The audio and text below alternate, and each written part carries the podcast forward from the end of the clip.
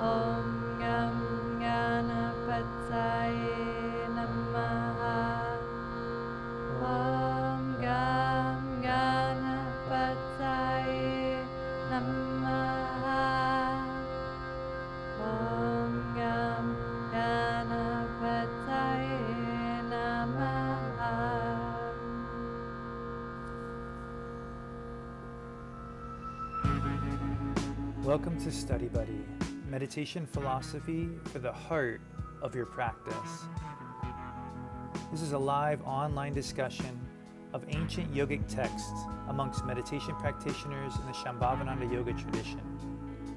My name is Acharya Satyam, resident teacher at Konalani Yoga Ashram in Hawaii, and I welcome you with love and respect.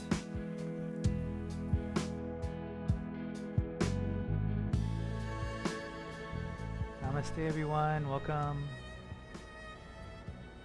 Thank you so much for being here. Wow, looks like we got a lot of people. Welcome. So, tonight we're going to look at Shiva Sutra 3.19 and um, what we find in Shiva Sutra 3.19 is that we can escape the lassos of the mind and the senses that are always pulling us off center through, you guessed it, surrender. But particularly, we're going to look at a way to really use our practice in the midst of our life. And we're going to look at that from a few different angles. And uh, I think this is going to be a really fruitful one for uh, your day to day life because it has already proven to be extremely fruitful for me in preparation for this, and uh, I think it has a lot to do with with being a yogi in the world. And no matter if your world's an ashram, or if your world's a you know a business, or if your world's in the forest. So um, before we get started, we'll move over to Abaya and do a little bit of movement to get centered in our seat, and then we'll dive into the sutra. Hi, everybody. Can you hear me okay? Yeah. Um, so, we're going to do something new today. Normally, we barely move, and it's only the spine. Our arms are going to be a part of our movement.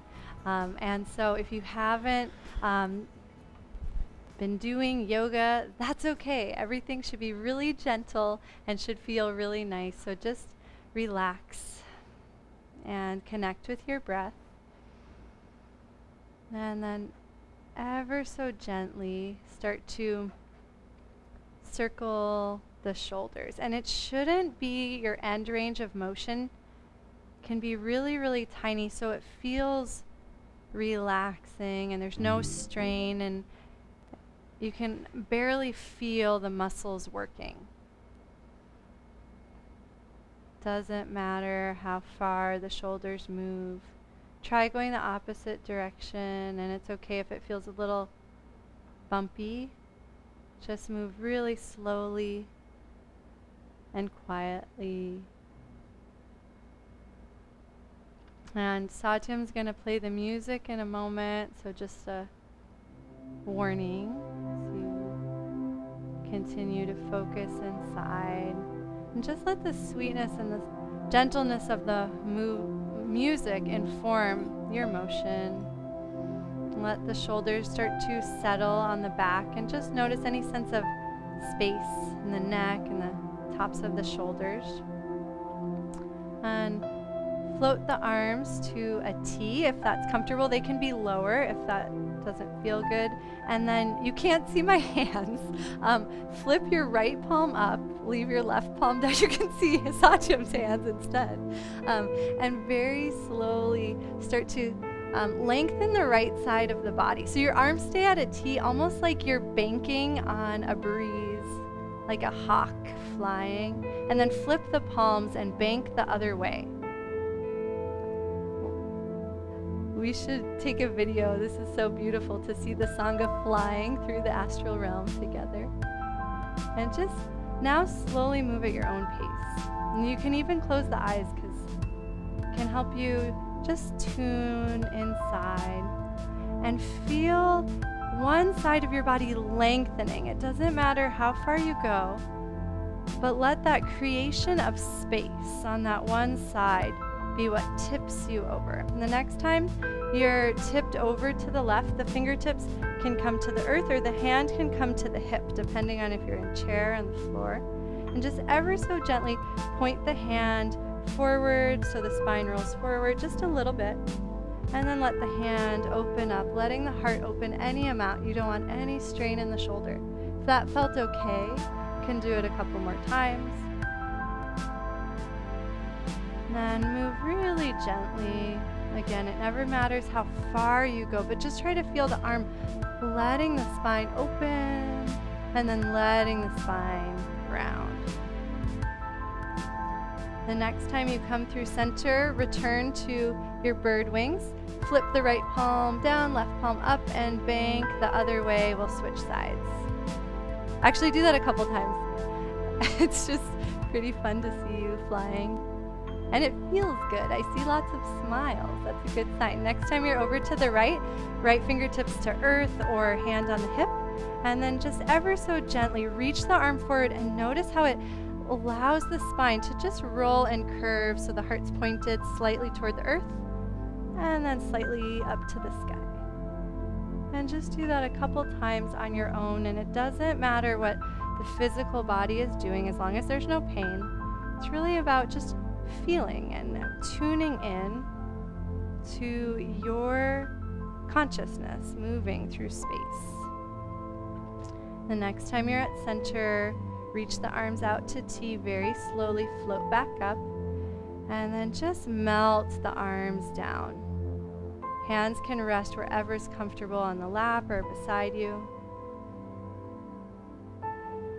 And just come to stillness and notice any sense of being able to better witness the breath, better witness your inner dimension by becoming more present through the physical form. And now we'll move beyond the physical form into our philosophy class. Thanks, Abaya. That was fantastic. Really good. All right, let's try pronouncing Kavarga Dishu. Kavarga Dishu. This next one is pretty challenging. Mahesh Waryadya.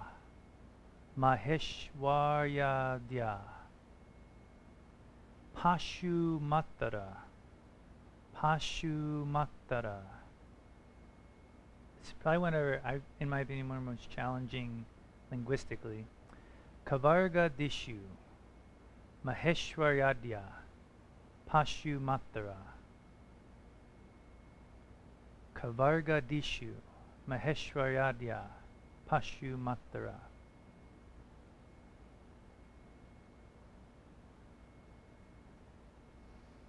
in the world of letters, words, and sentences, the eight energies of the Lord, who are the mothers of beasts, take control and hold him or hold them.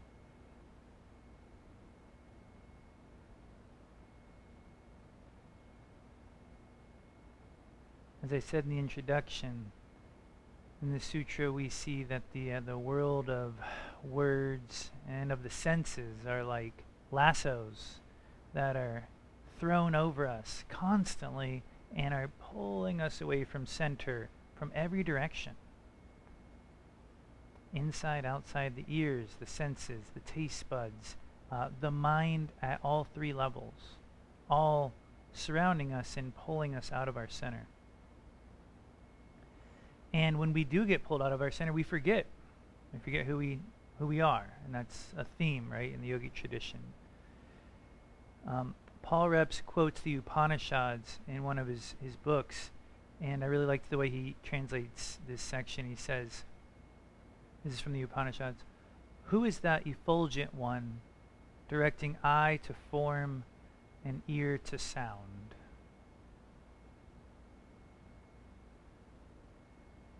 That effulgent one is us. But when we direct our energy and our awareness to the senses or the mind, we forget. We literally become that which we focus on. And through our practice, through the practice we'll talk about tonight, through the uh, insight of this sutra, we find that we can actually rise above the lassos of the mind and the senses by connecting to the heart. It's funny because we always picture our heart being below, right? But we'll see in the tattvas that the heart is above. And when you connect to that space, you are above the reality that attempts to ensnare you while you move through it. And we find that we actually become much more skillful at our reality. And this is what I found in the time preparing for this presentation. Insights come through. As Babaji says, we finally start to see what's possible instead of just what we want from a situation. That's a big leap. Right. So, teaching from the heart is a really common expression in our tradition. We've all we've all heard it. We all aspire towards it as teachers, or in a, a student setting. Let's say we're the student and we're we're with Babaji or any another kind of student setting in our practice. We try to open our heart and learn from our heart, right? Or we try to perform tasks from the heart, like with seva. It, it just comes up in every dimension of what we do. And so initially, it can it can seem in the beginning um, that these are two different things. There's our heart, and then there's the dishes, or there's our heart, and then there's this lecture that's happening right now, right? It can seem like two. Di- we're trying to be in two places at once. That's sort of the mind's interpretation of that statement. But what we see in the yogic interpretation is that the heart is not actually separate from your reality.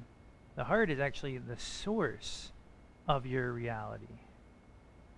The heart is where Shiva and Shakti are dancing. That's where the first manifestation of reality begins. It comes from the heart and out. We see this in the tattvas um, that the tattvas, for anyone who's new to this, are the yogic interpretations, uh, the yogic sort of uh, map of how how reality forms from the uh, sometimes called like the germ, the initial germ of of uh, Shiva and Shakti, uh, and they their dance literally creates reality, and it, it sort of waterfalls down from a single point to become just infinite reality, like so many different things. And so we at the top of this chart, we have Shiva and Shakti, these two sides of the same coin. Um, and their play, their movement, um, creates something that's called like an urge. An urge which is not actually a thing yet. It's an urge that becomes a thought, that becomes an action, that becomes a thing.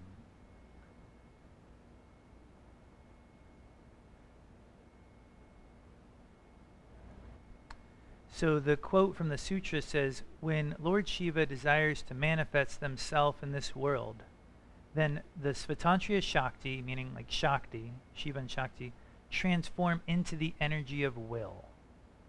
And that will is like an urge. And we are told and we are taught that this will sort of starts in the heart. And this is something we experience every single day. When you perform an action, if you trace that action back, it came from a thought, and then that thought came from an urge, some need. And so this is literally how we experience every single thing we say or do throughout our day we talk about this and uh, I'm going to go to the next slide, but it's the same slide with a little bit more Sanskrit on it. But I wanted to just take a second to, you know, you see Shiva and Shakti, and it's working its way down the heart, the throat, the mouth. I'm about to describe that. And then eventually to all manifestation, which look like these lasso guys. And um, so when we talk about mantra and we talk about uh, vibration, um, we see this same chart with a with a few extra terms on it. And so we see the heart as described as like the source of our mantra. And in yogic manifestation, this is the urge I was talking about. It's, called Icha Shakti. You don't have to remember any of this. And at the le- when you're doing mantra, um, this is considered the Pashyanti level of the mantra, which is the most powerful level of the mantra. It's the mantra before it has been diffused into anything else. It's just pure energy, pure vibration. And from there, the, man- the mantra or the words that we're going to use in our everyday life, uh, it rises up to the throat. And this is sort of Shiva and Shakti uh, sort of coming closer and closer into reality. And so pure energy here, but then at the throat, go ahead and swallow and just bring a fingertip right here to where the uh, collarbones meet. And so the throat, this is said to be the, uh, this is called Jnana Shakti. Jnana means knowledge. And so this is where thoughts sort of begin according to the, the sutras. And this is the madhyama level of mantra. So when you're doing mantra, like you can just om right now. Om.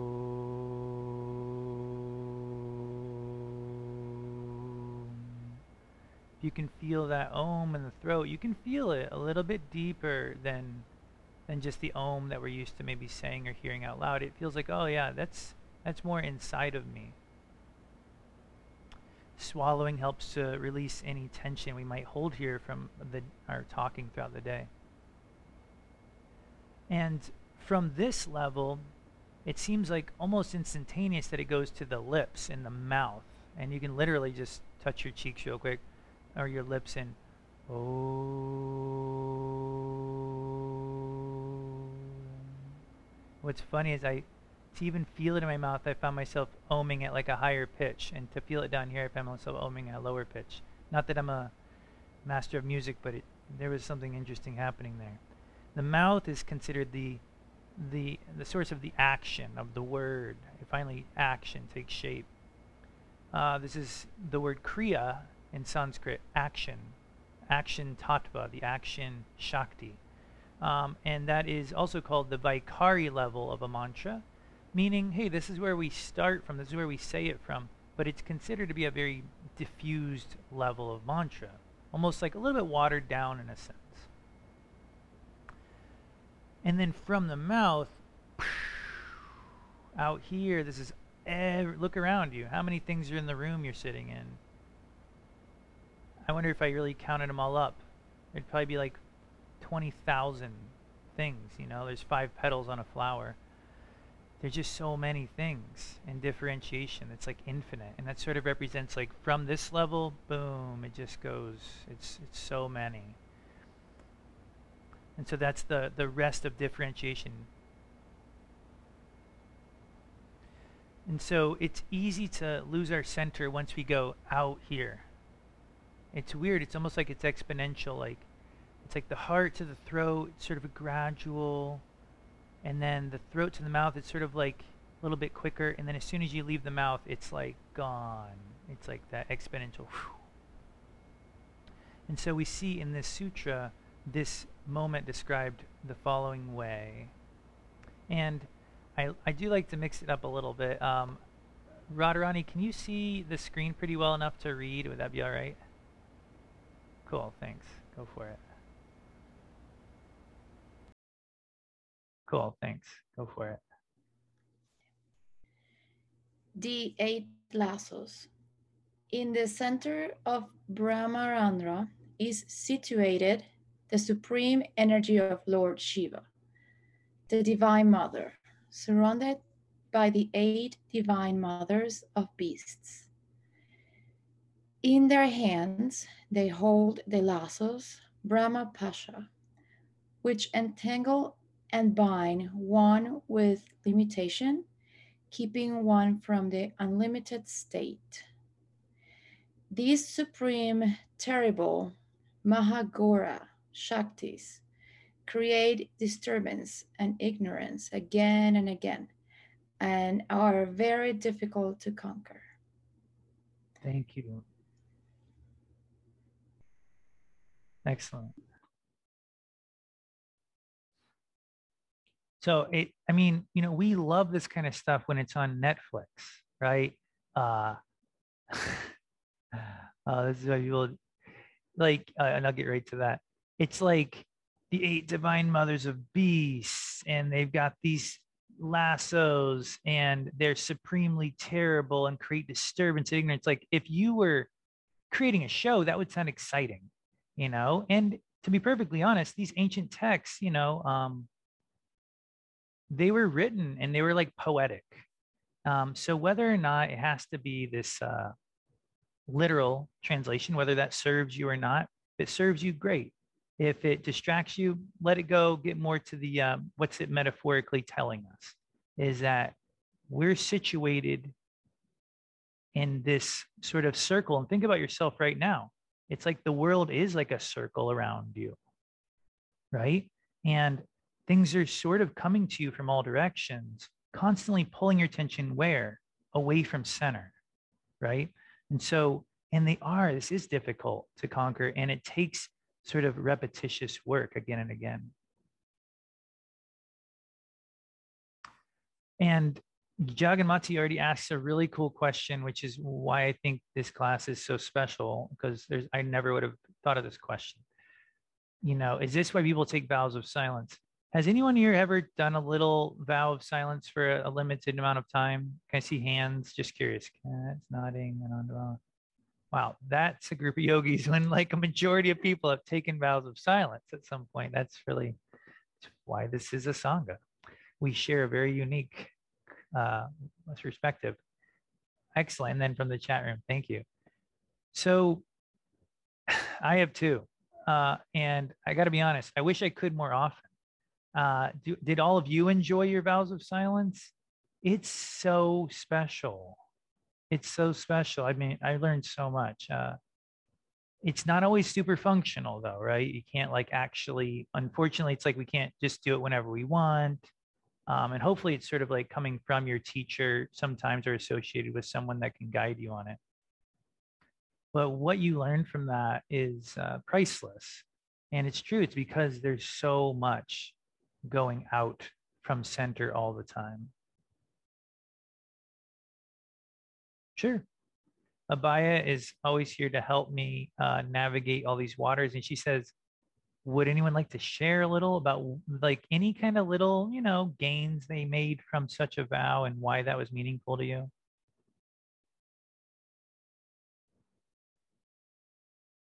Sure, Jema, go for it.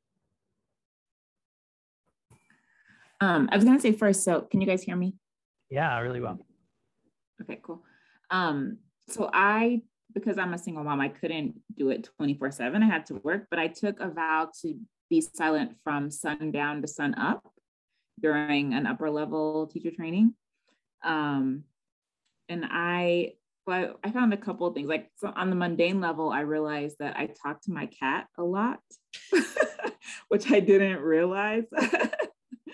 Um, so I, I just realized how much I talked that I just wasn't really paying attention to.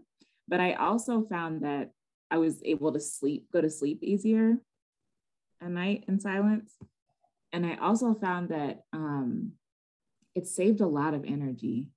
It really, it really saved a lot of energy. That was probably my the biggest thing I took away from it. Mm. It also helps ground vata, which I'll add that too. If anybody else has issue with that, being quiet really helps with that. yeah, that's all like really valuable and helpful. Hmm. So you notice things that you simply could not have noticed because these lassos are so subtle, I guess. They're not always pulling on us. They're very subtle. They're like doing this. They're just sort of doing that when you're talking to the cat. You know, it's just this little, little pull. And then, and also like there's these ramifications of that pull, meaning um, when we live a little off center, for example, and just in this one example was sometimes parts of our life are just more complicated than they have to be. Something so, so as simple as sleep. Suddenly, just just that little drawback towards center, and suddenly the thing you didn't even maybe know you had control over like, oh, I, I did have a little control over that. I was affecting that. And who knows how many other subtle things, you know, are occurring in that way. So that's this is sort of leading towards a, a, a mini sankalpa that I didn't foresee. yeah. I see. Is that a hand or a? Okay, that's a hand. Go for it, Bob. All right, uh, this this is a very small kind uh, vow of silence, but it's very easy if you are driving in your car, especially if you're by yourself. But even if you're with other people, it, if you don't turn the radio on and just listen, maybe to your mantra in your heart, see how long you can keep it there. Hmm. And uh, I discovered uh, driving one time that it was hard to go for about two or three telephone poles without having to pull my mind back. So I started working on that. And uh, the other day I made it from Costco to Holualoa and uh, I felt wonderful. So, oh. you know, that that's odd. just the idea that you are using the telephone poles as a guide and that you actually know how far you made it. I just, that is amazing. It's amazing. It's just, to me, that just like means everything. Like, what a practitioner, just going after it. It's really cool. Mahalo. Yeah, right on. Yeah, there's just so many opportunities in our day. You know, it's just when we're when we're looking for them, and I think this sutra brings to attention one of one of the bigger opportunities, just the very nature of of talking or even of listening, and we even see it also with the senses because it, it's not even talking or listening; it's like just when encountering your senses as well, like staying centered with that.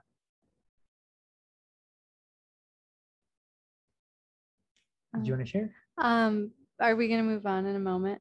Oh, I have so much material, okay. but I am so ex- I'm this is the I, best part. So I've just I've got decades of material. So. I just wanted to say something I noticed before we moved on. Was that for all the people that raised their hand about taking vows of silence, there was almost like this subtle smile, like there was like a fondness as you raised your hand. And then both Jema and Bob expressed the like almost the joy and delight that came to them from being silent, though that wasn't probably necessarily the mm-hmm. goal or uh, not an expectation.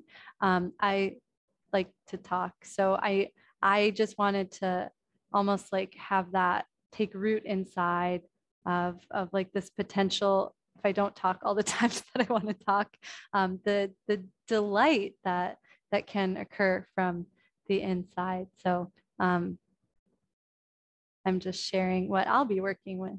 Yeah.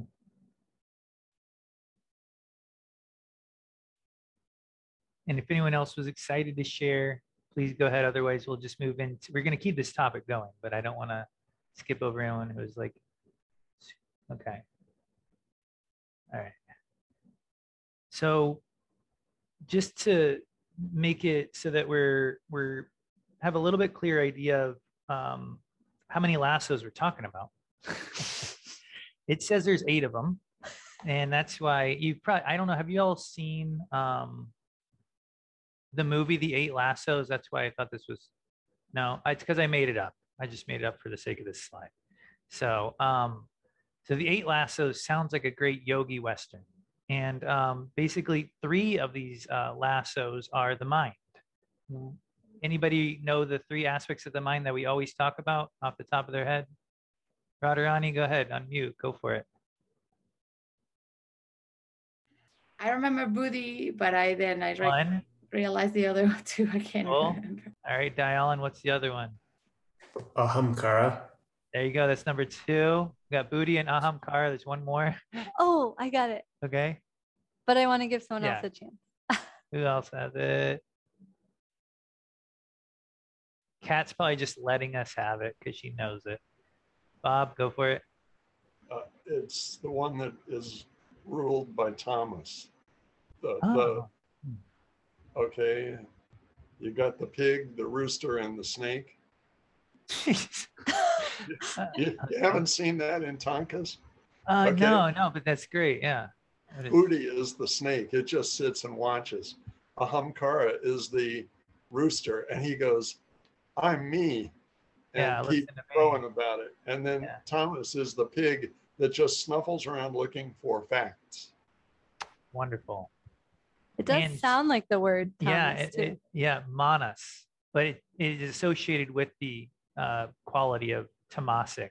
Um, so yeah, manas which is like the sensor, the constant sensory input aspect. So we've got all this input coming in, we're associating with it egotistically. Not that doesn't mean a bad thing. It just means like you're associating with it, and then you're observing it. Those are the three lassos of the mind, and then there's the five uh, additional lassos of each of the senses.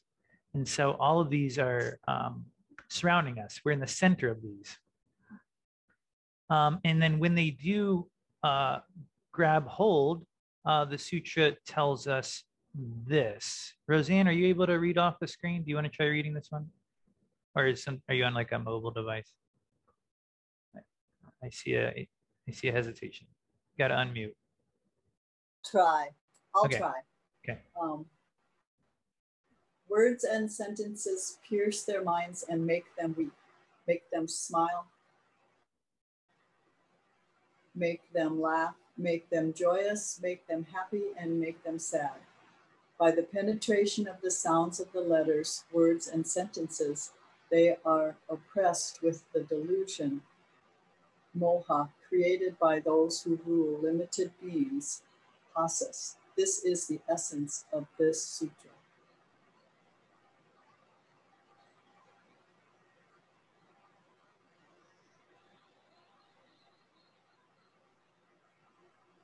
So as the words, and thank you, Roseanne, great job.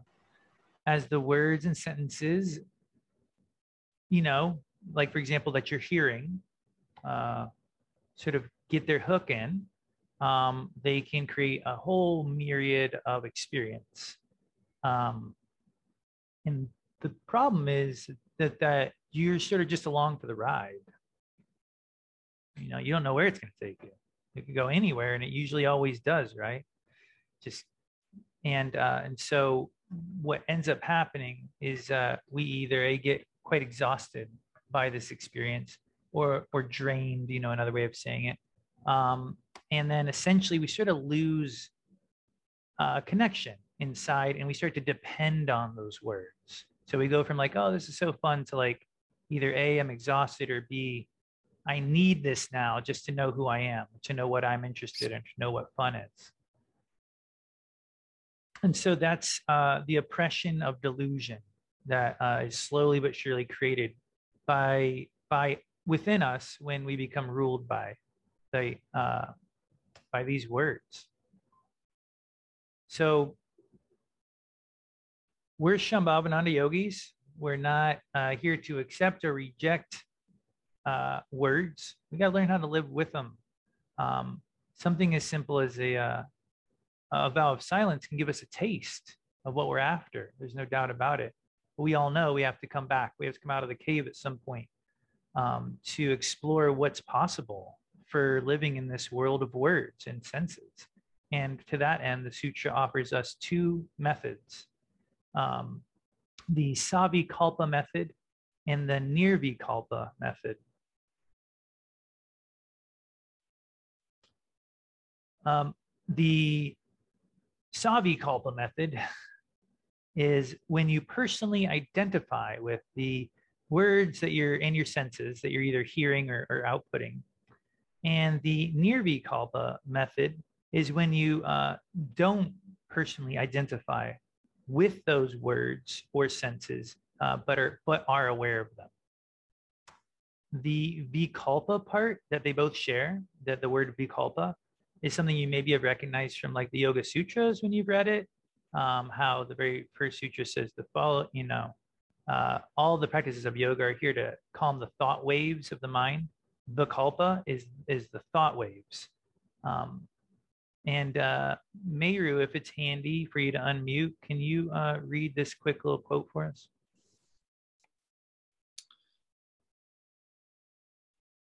There are two ways to observe this garland of letters as savikalpa or as nirvikalpa. The Sanskrit word savikalpa means with varieties of thoughts, and variakalpa means without varieties of thoughts. Thanks. Good to see you, by the way. Good to see you. Right on. The garland of letters. Yeah, you know, there's uh, eight classes of letters in Sanskrit, and each class has uh, like set six or seven uh, sounds in it. So there's about 50 letters.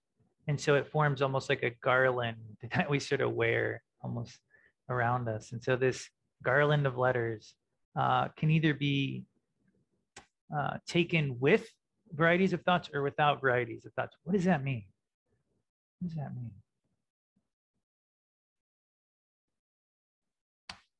Take a moment, you know, offer a your reflections on what why what what what is distinguishing about that? Because that's what we're given in the sutra.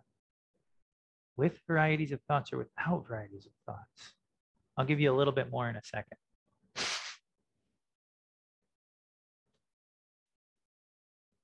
I'll say this, savikalpa, uh, the idea of having with varieties of thoughts is ensnaring.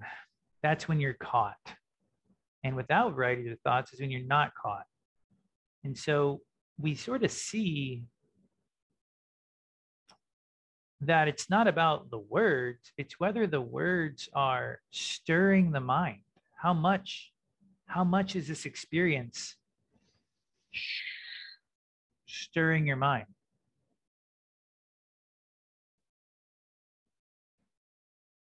When you can have an experience, be in your senses or talk or listen, uh, without too much stirring of the mind, you know, you have the nirvikalpa experience, basically. Now, Rudi told us in his magic ratio, which has been interpreted as anywhere from 5% to 30 or 40%, that we don't we we don't need a lot of energy to understand what's being said or done in our environment. Not as much as we think. We just need a little bit of energy to understand what i'm saying right now. And the rest of your energy could be slowly but surely sinking inwards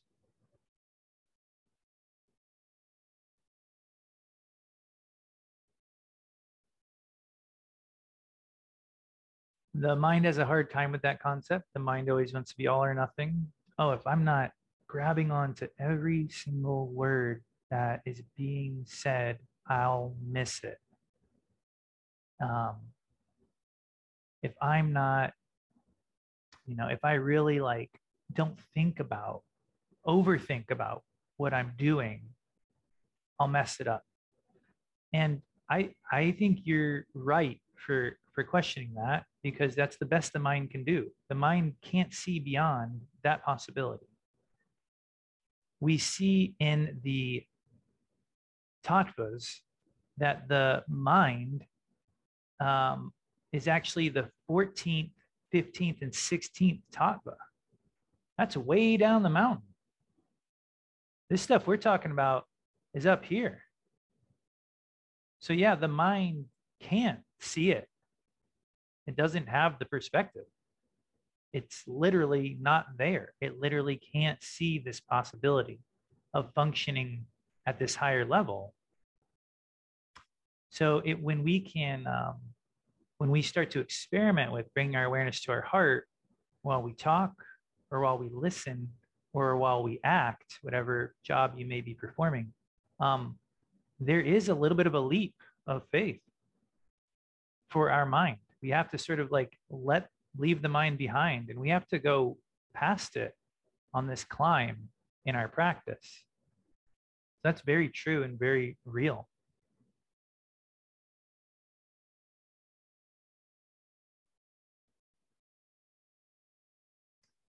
Now normally i just stop there and that would be the end of the sutra but I found this little opening from a Rudi satsang that I wanted to share. Uh, and it's it's a funny metaphor that I'm not used to hearing from him. So hang in there with me on it. You may or may, if you're new, you know, Swami Rudrananda is a lineage teacher. He's Babaji's guru. And um, our lineage has given us so many ways to understand this concept of having one's attention in the heart while performing or saying or interacting with our life. Infinite ways. But in this Rudi satsang, he specifically talks about how life is so much more than a business exchange.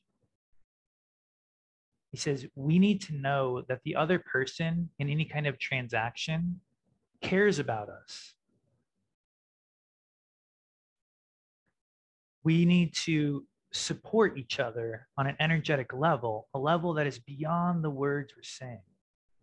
It's not enough to listen or to talk or to act we have to do that with our attention in the heart. And he says this is what makes our life like worth living. And this is where we get our nourishment and our day-to-day interactions. He gives this interesting example of he says babies in after World War II, there were many orphaned children. And they found that even if they gave the babies uh, enough food and water and every all the bare you know all the necessities on a physical level that did not guarantee their health or survival that they needed someone to pick them up and handle them.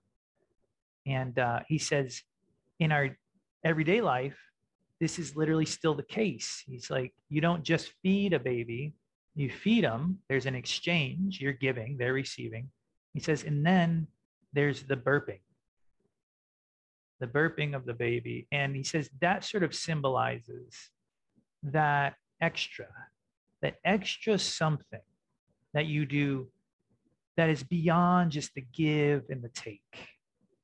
That means like, I care, you know, and that um, I'm willing to just sort of help. Now, we're talking about our practice here, and you know, you may or may not, if you're new to this, you may not know you know, we're not talking about going around hugging individuals. That's commonly uh, a misnomer. It's it's not. This is an example, but we're actually doing this on an energetic level. And so when you breathe into your heart while you're listening to someone talk, whether it's in a meeting or it's a friend or whatever, you are sort of that's the greatest gift you could give them in that moment.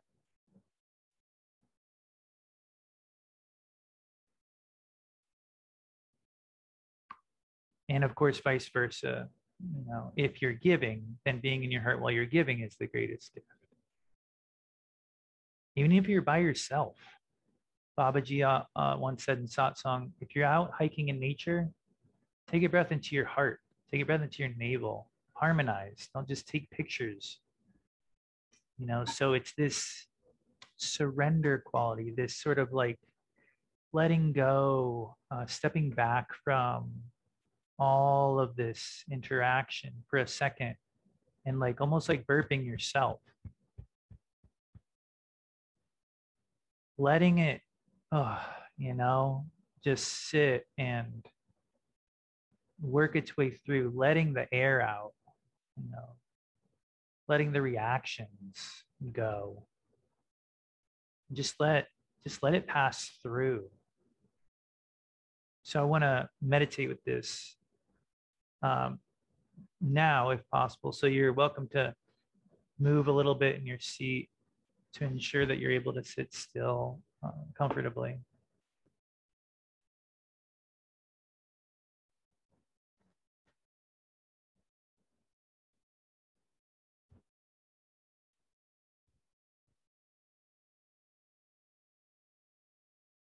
And so go ahead and begin by just regulating your breath, making the inhale and exhale smooth and even.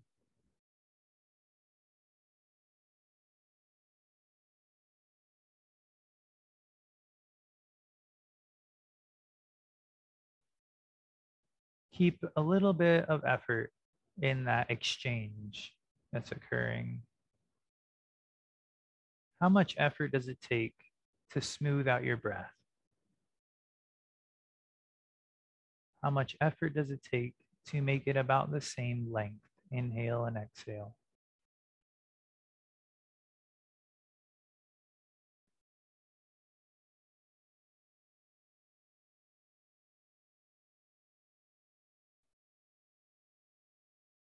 You may notice that it takes so little effort that it's almost hard to use that small of effort.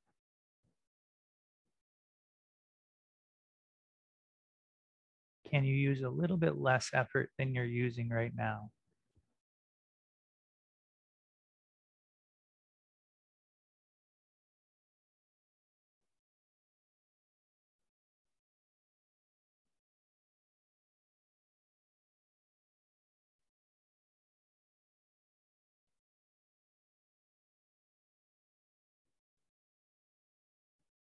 When you use less effort, you have to actually feel what's happening.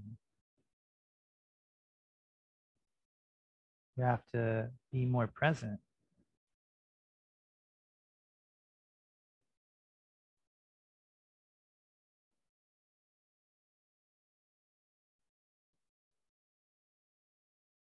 Which is funny, right?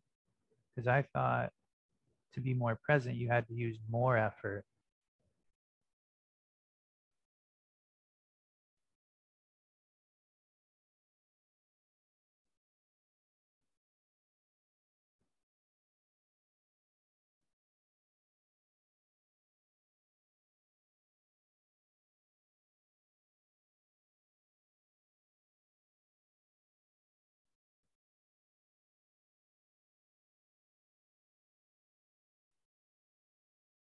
And you can bring the mantra hum to the inhale, sa to the exhale, the silent mantra of the breath.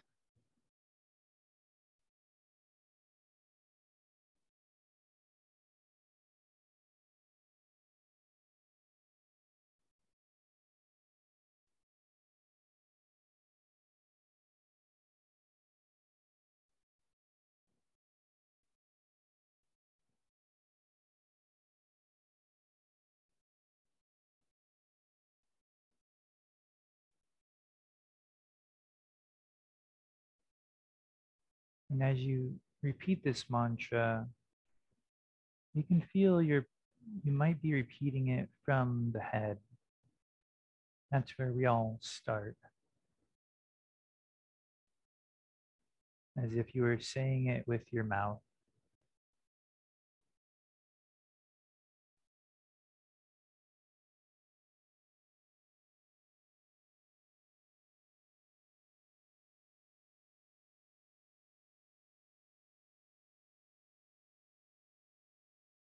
But let your attention sink a little bit deeper, swallow, and let your attention sink down towards the throat, the base of the throat.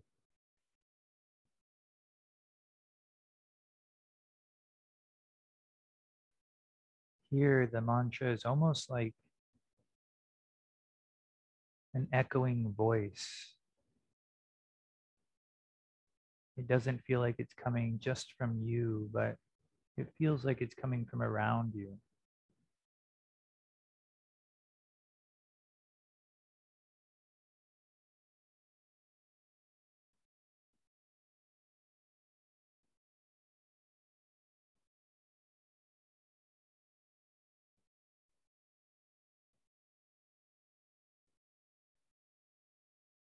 Feel the spaciousness of your body, not just the front of the body, Feel the entire form of your body.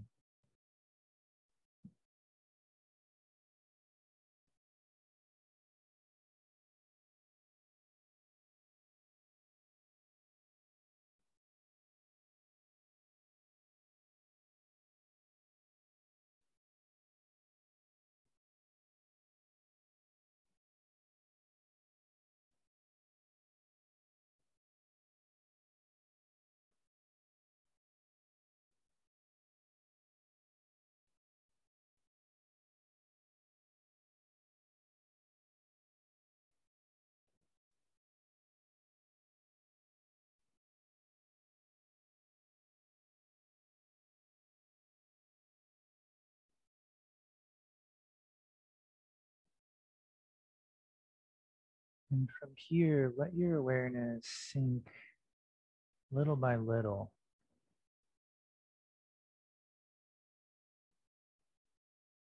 towards the spaciousness of the heart.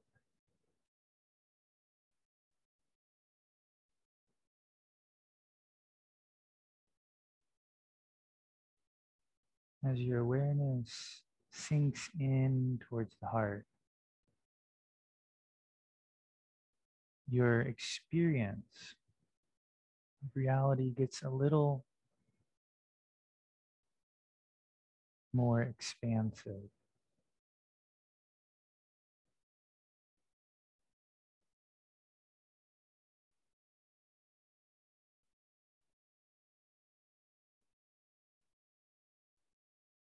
Feel the backside of the heart. Notice the spine. Feel the space around you in all directions as you sink in.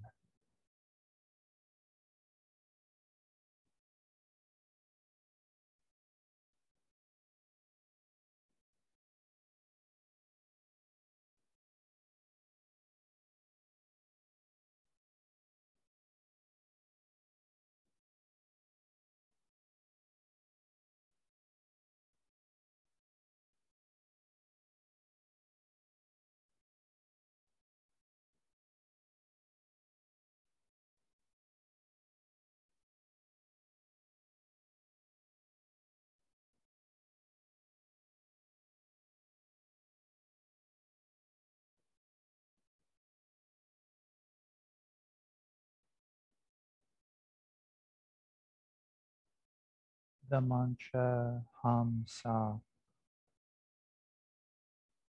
is no longer just syllables, but an experience. I am that. With each breath, experience what you are.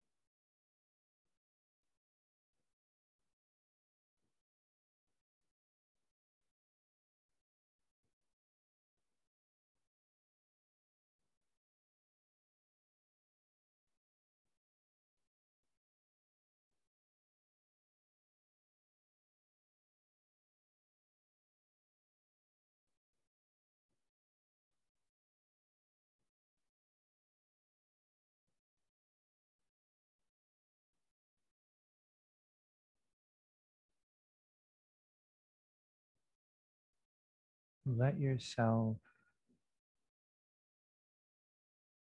release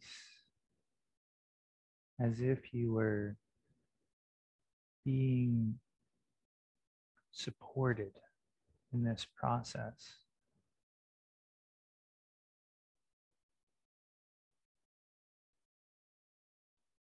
Rudi said that when he sat with Nityananda, Nityananda fed him energetically, but God burped him. God helped him digest what he was receiving.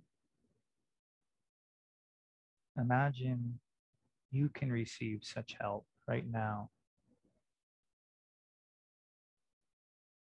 Receive the breath, receive the mantra, and then let some part of yourself deeply release and be loved.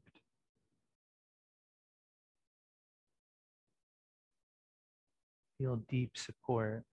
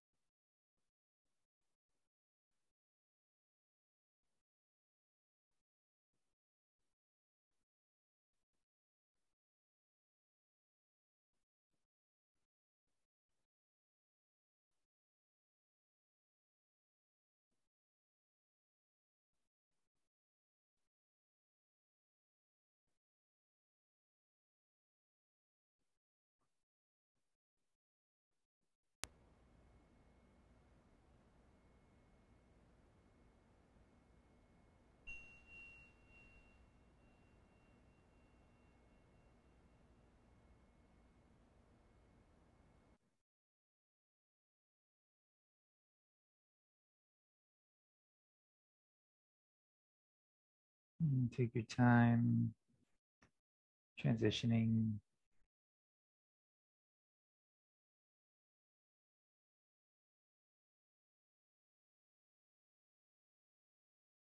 And so, what I find to be very important about this teaching from Rudi is that it's not all or nothing.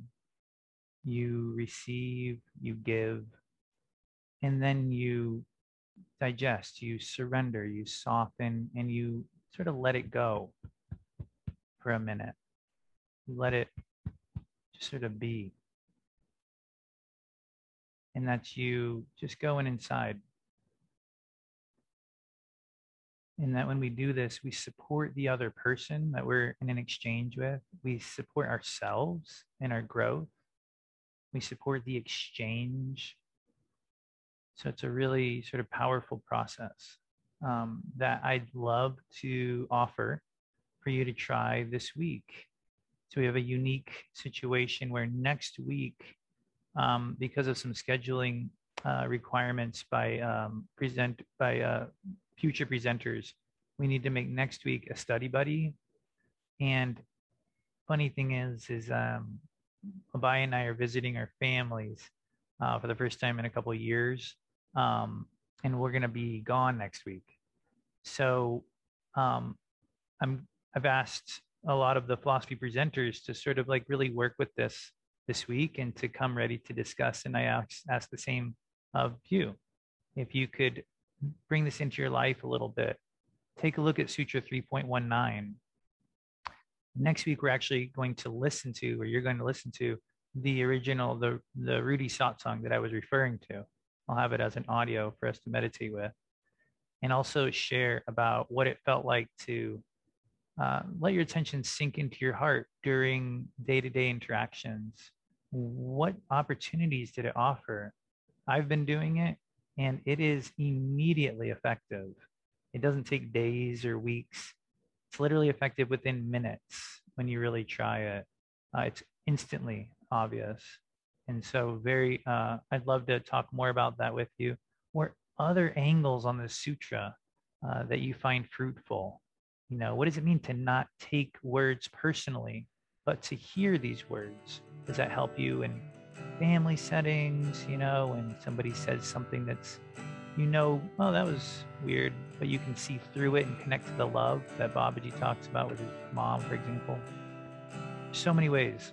So hopefully next week we arrive. Um, will be emceeing the, the, the, the class, and uh, Jatil will have the Rudi satsang ready, and Leela Bhakti's going to play some Ganesh mantra. So uh, and then it's sort of an open question session, and then we'll meditate with Rudi. Um, so, thanks everyone. Namaste.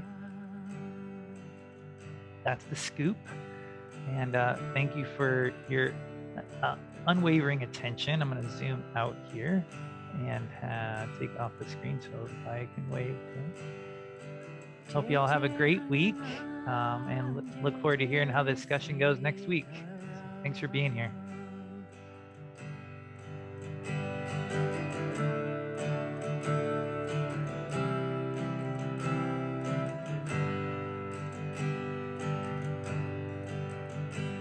Jai Shri Ram Sitaram Jai Jai Shri Ram Sitaram Jai Jai Shri Ram Sitaram Jai Jai Shri Ram Sitaram